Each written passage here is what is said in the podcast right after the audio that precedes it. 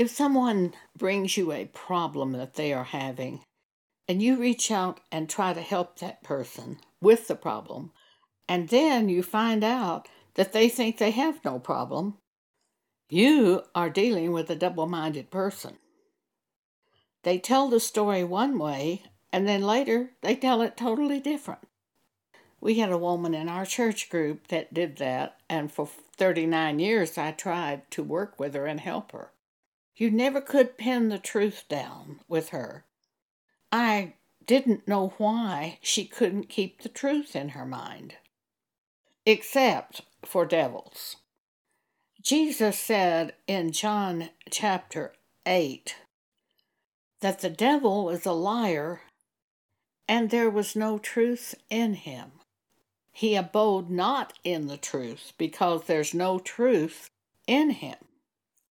And some people believe the thoughts that are brought to them by devils, and they are swept away.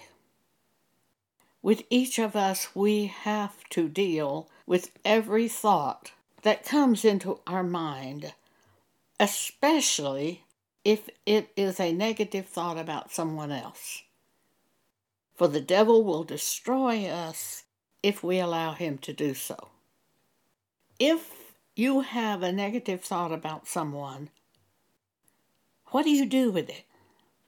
What I think we should do is immediately turn to God and say, This thought came to me about this person. Is that from you? Is that truth from you? Or is it a lie of the devil? I need to know.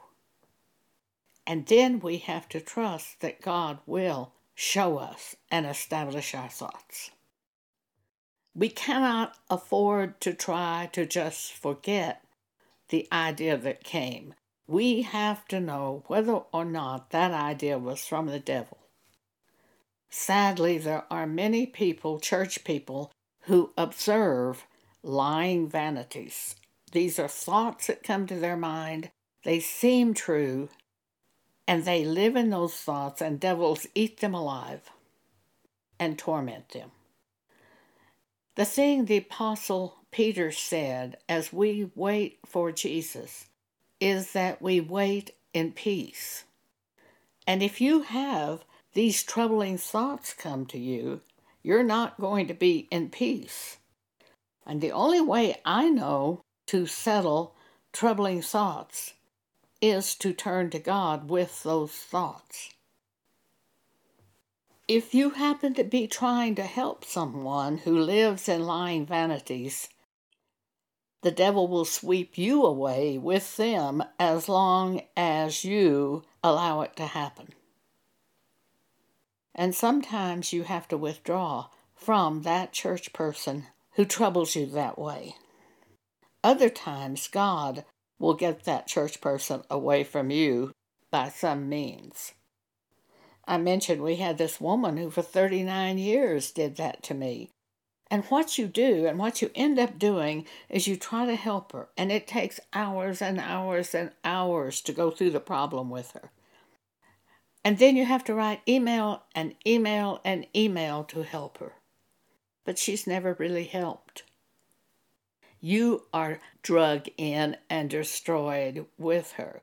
You are engulfed in her problem. So if that is happening to you, you have to turn to God and beg Him to help you where this person is concerned and to help you not to be consumed by the problem this person is having. For you're not going to help that person. That person is going to pull you down with herself.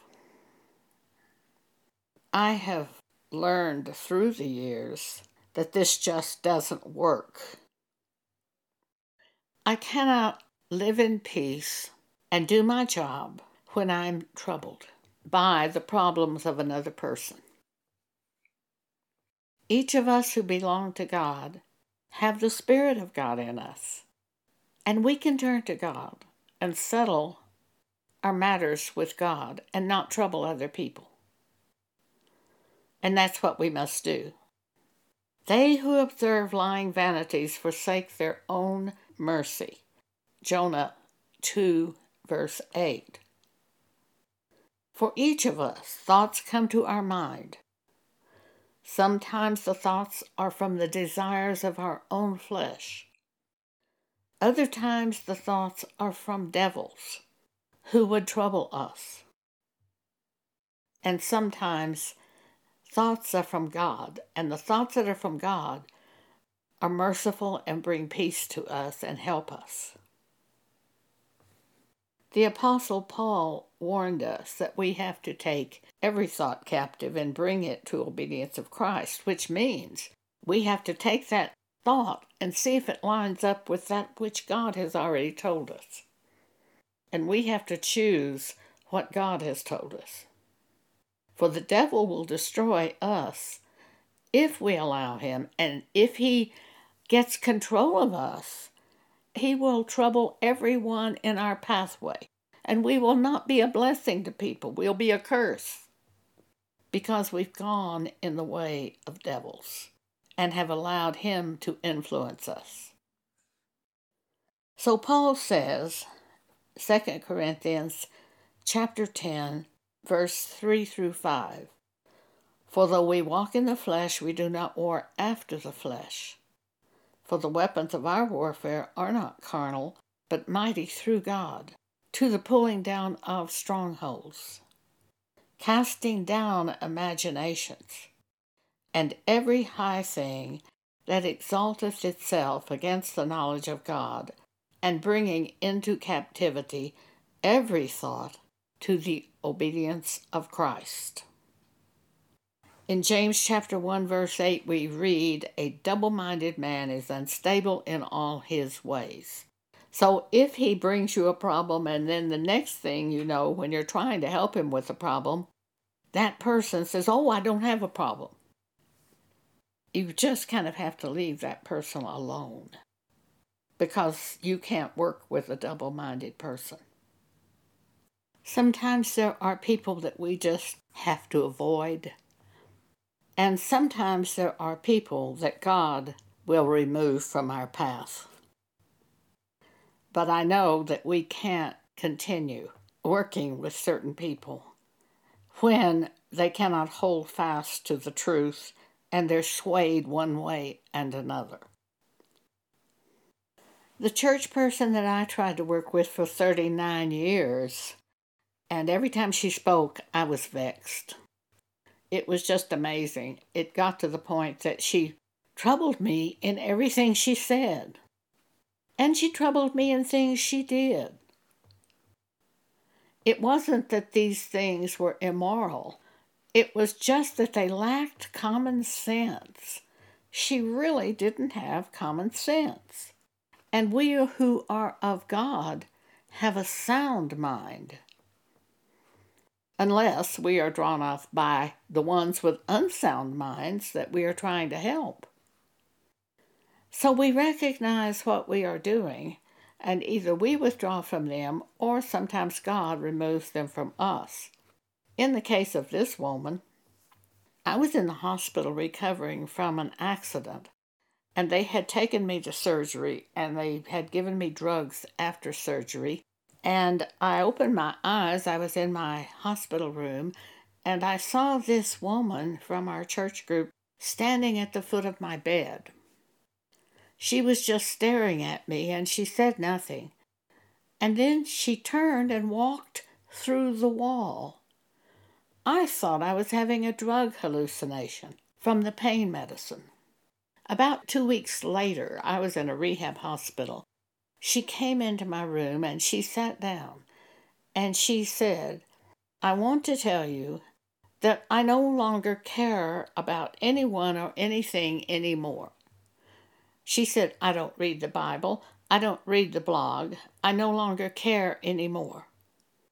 And I was shocked and I said to her, But what's going to happen to you if you go that way? She said, I don't want to talk to you about this. She got up and went into the bathroom that was attached to my room, and a nurse came in at just that same moment to do something with me. And I called out to this church woman and I said, Don't leave until this nurse is finished with me. But she snuck out of the room while the nurse was working with me, and I saw her leave. Later, I can't remember whether she sent me an email or I sent her an email, but she apologized and said she just showed no charity toward me at all in that situation. And I told her, I said, That's all right. God showed me what you were going to do. He showed me you were going to disappear. And I said, Really, it's been better for me that you're not here because I just can't do anything to help you. I've tried for 39 years and there's nothing that I can do for you. I'm sure she was shocked. And I haven't talked to her since then. That's been a couple of years ago. But there are just some people that can't hold on to the truth and they twist things and they uh, they have thoughts that come to them and they don't deal with those thoughts properly. They just take them in and live in those thoughts and they get very twisted. Now, these are church people I'm talking about. These are not people of the world. I've had this happen more than once where I would try to work with a person in a godly way, and that person first said there was a problem and then said there isn't any problem. That's double minded. A double minded man is unstable in all his ways, and when that happens, you really can't work with that person without it pulling you down, and you basically just have to avoid the person. That's what I have had to do many times. James chapter 1, verse 4. Let patience have a perfect work, that ye may be perfect and entire, wanting nothing. If any of you lack wisdom, let him ask of God, that giveth to all liberally, and upbraideth not, and it shall be given him. But let him ask in faith, nothing wavering. For he that wavereth is like the wave of the sea, driven with wind and tossed. For let not that man think that he shall receive anything of the Lord. For a double minded man is unstable in all his ways. So when you see a double minded person in the church, you have to beware because that person will be unstable in all his ways and he'll go one way and then he'll go another way, like a leaf tossed in the wind. And he will take you with him if you permit it. And the Apostle Paul said to the church in Philippians chapter 2 Wherefore, my beloved, as ye have always obeyed, not as in my presence only, but now much more in my absence, work out your own salvation with fear and trembling. For it is God which worketh in you both to will and to do of his good pleasure. Do all things without murmurings and disputings, that ye may be blameless and harmless the sons of God without rebuke in the midst of a crooked and perverse nation, among whom you shine as lights in the world, holding forth the word of life. And concerning ourselves, we have to bring every thought captive to see if it's true or not. We can't live in lies. And the devil will tell us exactly opposite from the truth. So the thing we do is recognize we've had that thought and we turn to God with it. And we ask God to show us the truth and to help us. If we are of God, we have the Holy Spirit in us who is the Spirit of truth. So we can hear from God for those of us who are of God, we must pay attention to those thoughts that are coming to our mind and deal with them in a godly spiritual way. If you need additional help on this, I have recorded a podcast which is entitled Dealing with Destructive Thoughts. You can pull up that podcast and listen to it because it goes into detail about this subject. Thank you for allowing me to speak with you today.